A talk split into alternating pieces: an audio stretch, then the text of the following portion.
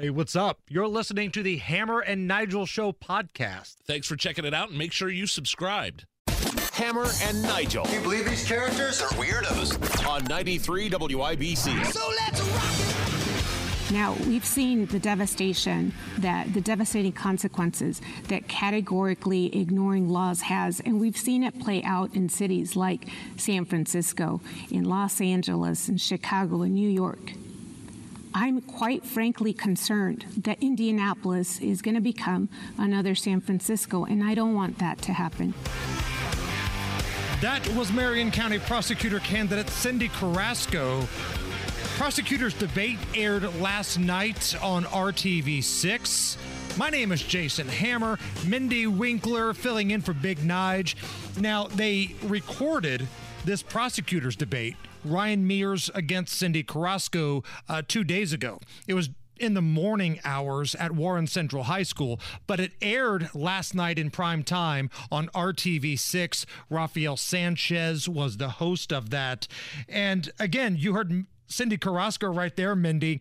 Her concern is that Indianapolis is going to turn out just like some of these liberal hellholes. Right. San Francisco, Chicago, LA. And when I say that, I'm not just saying this as, you know, some partisan or whatever. They've recalled the district attorney in San Francisco. They tried to kick out Gascon in Los Angeles. There was a little snafu in the paperwork that prevented that, but I can see her point here. Right, absolutely. Because, uh, well, and right now we are trailing them, particularly San Francisco, in terms of a safe city. They're, they, Chicago, um, New York are above us. what does that say? Right. Indianapolis has more homicides per capita than Chicago does. Right. That's a problem. Um, so we're going to play you some highlights in case you missed it last night of this prosecutor's debate. Again, all clips courtesy of WRTV6 Channel 6. They had it on their uh, YouTube page. Um, Rafael Sanchez was the host. And watching this thing last night, my main takeaway was that Ryan Mears, the incumbent, the unelected incumbent, he will blame everybody else but himself. It's the court systems. It's the judge's fault. Locusts! He's like Belushi in the Blues Brothers. It's everybody else's fault but his.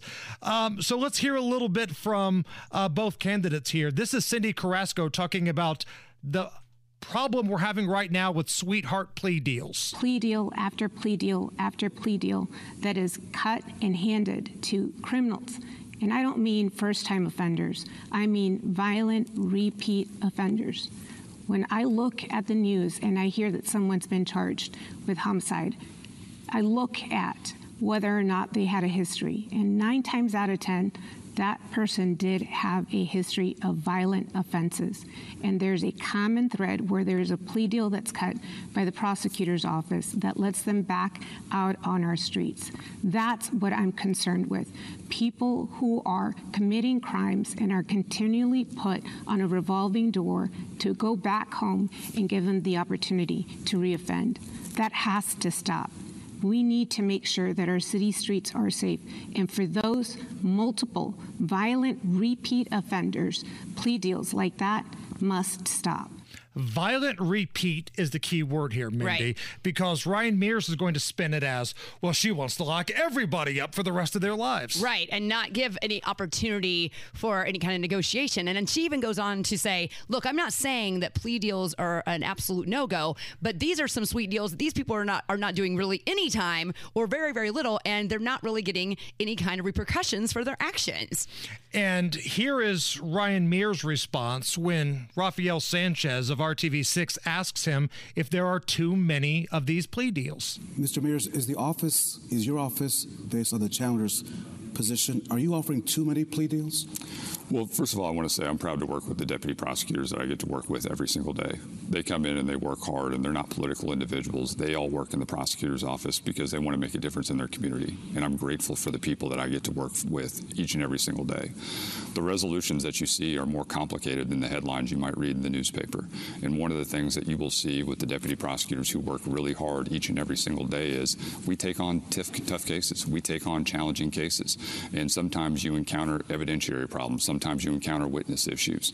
Uh, but we still move forward and we still proceed in a way that reflects the strength of the case that we're presented with.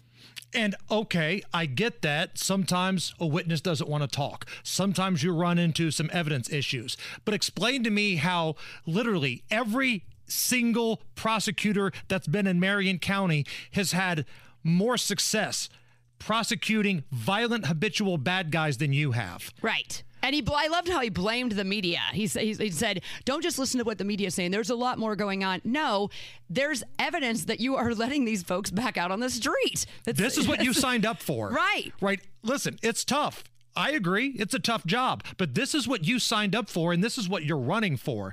And this is the part that kind of gets to me. And this was a trend last night. Ryan Mears came off more as a counselor than he did a prosecutor. Listen to his thoughts when the subject of very violent juveniles came up. Are you too soft on, on youth? Are they getting away with whatever they want to do? First of all, they're not juveniles, they're kids. And the second part of it is when we talk about habitual offenders, kids aren't habitual offenders. Young people aren't habitual offenders. They don't have a criminal record yet. And so the challenge is when you have these intervention points with these kids, what can you do to make a difference in someone's life? It is a sad reality and it's unfortunate, but we have had to charge uh, young people with murder. And that's something that we're prepared to do. And there are two different paths that you can go on. You know, when you are dealing with kids who are involved in violence, you need to figure out why is that kid involved in violence? What is the motivating factor? And there does have to be consequence. But there's a lot of kids that we come into contact with in the criminal justice system who just need a chance and an opportunity. No, it's not your job to be their parent. It's not your job to be their counselor. It's your job to, to be a prosecutor. right. To be a prosecutor. In the name of your title, prosecute. and listen, there are bad kids. Stop with this whole bull crap of, well, they're not juveniles, they're kids, and no kid has a record. My ass. We have unfortunately came in here day after day and talked about some pretty heinous crimes committed by kids the right. age of 14 or younger. Right. So listen, do I like what's happening with our kids in the city? No. But it's your job to do the law. You're not their dad. You're not their uncle. You're not their defense attorney. Let their defense attorney worry about that. And this brings us to weed. Now, again, I'm not somebody that feels like if you get busted by weed, you should spend the rest of your life in jail. I get that. Right. I understand that.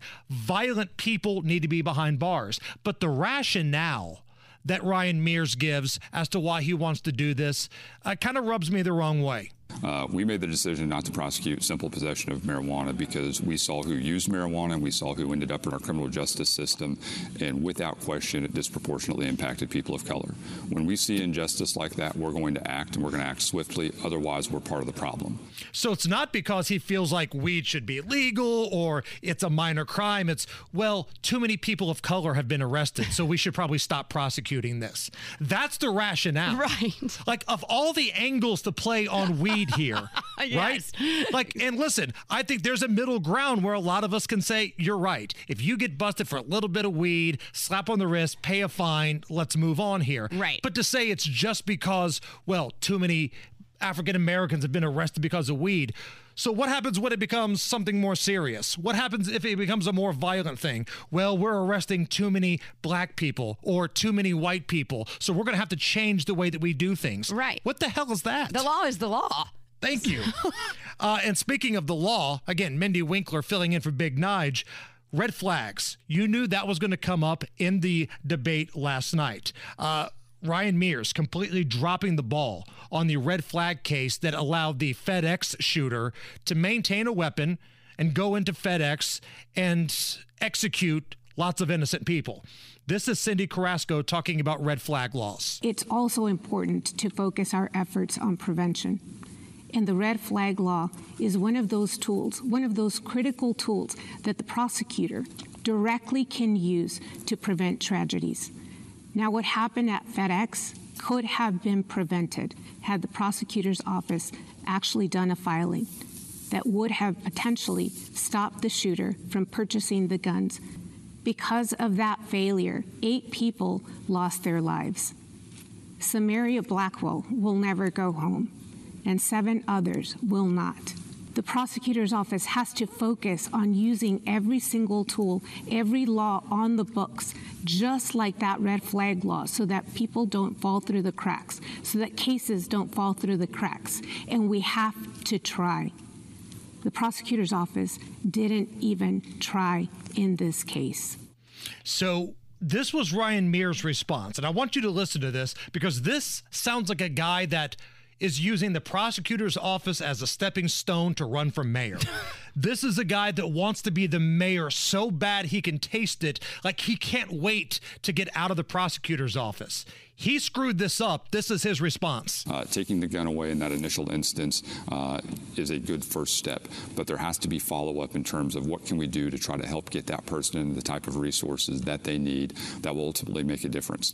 Right now, we're just labeling people, and those labels don't make our community safer. What we need is a committed mental health uh, court, which is able to offer these types of resources to individuals. And as a requirement of the red flag law, if you do have a finding under the red flag law, there has to be some sort of follow up treatment that an individual has to participate in. No, you have to do your job. It Right. starts with that. We could talk about all these other steps of, okay, what happens after we actually do our jobs here? Right. We'll have that conversation. But this clown basically ignored it. And what happened? Eight people died at FedEx because he was too lazy to do his job. Again, he doesn't want to be a prosecutor. He wants to be something bigger and better. He wants to be the mayor one day, and it's obvious the way he runs his office.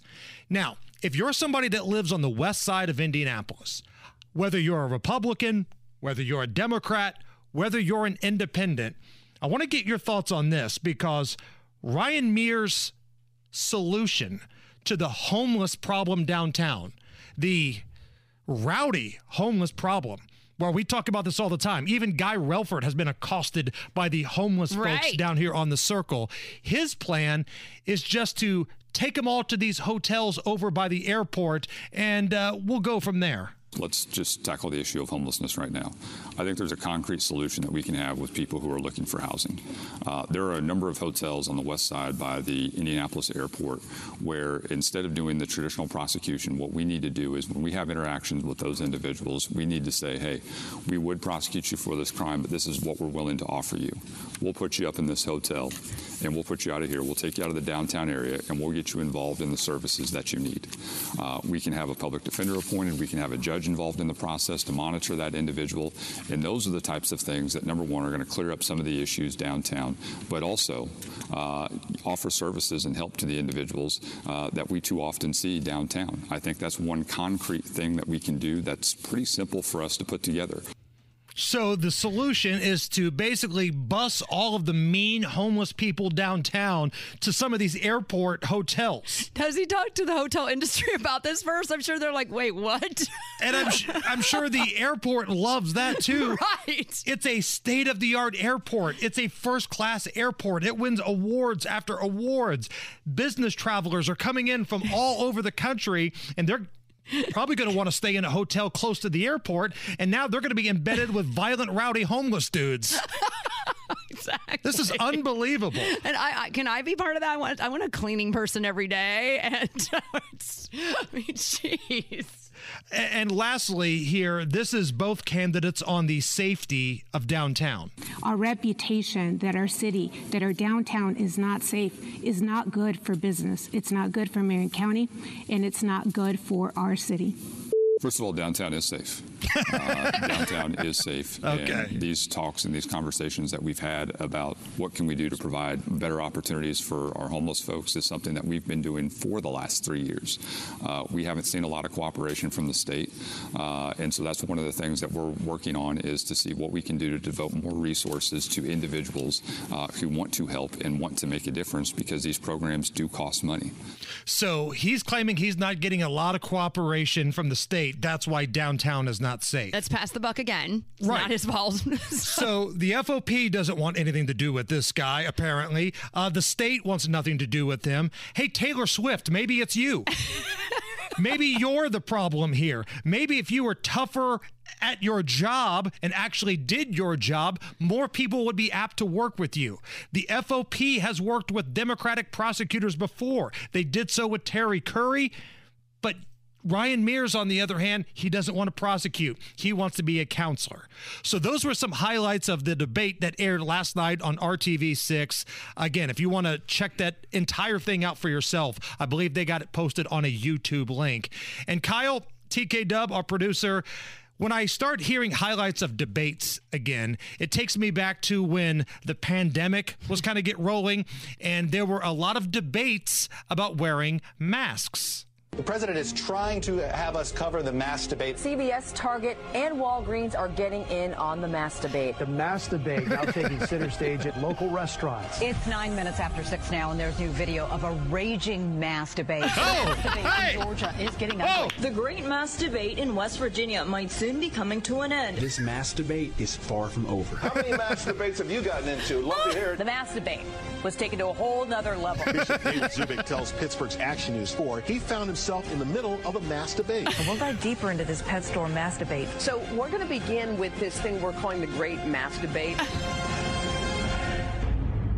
Be sure to catch us every weekday, 3 to 7 on 93 WIBC or subscribe and get it right to your phone.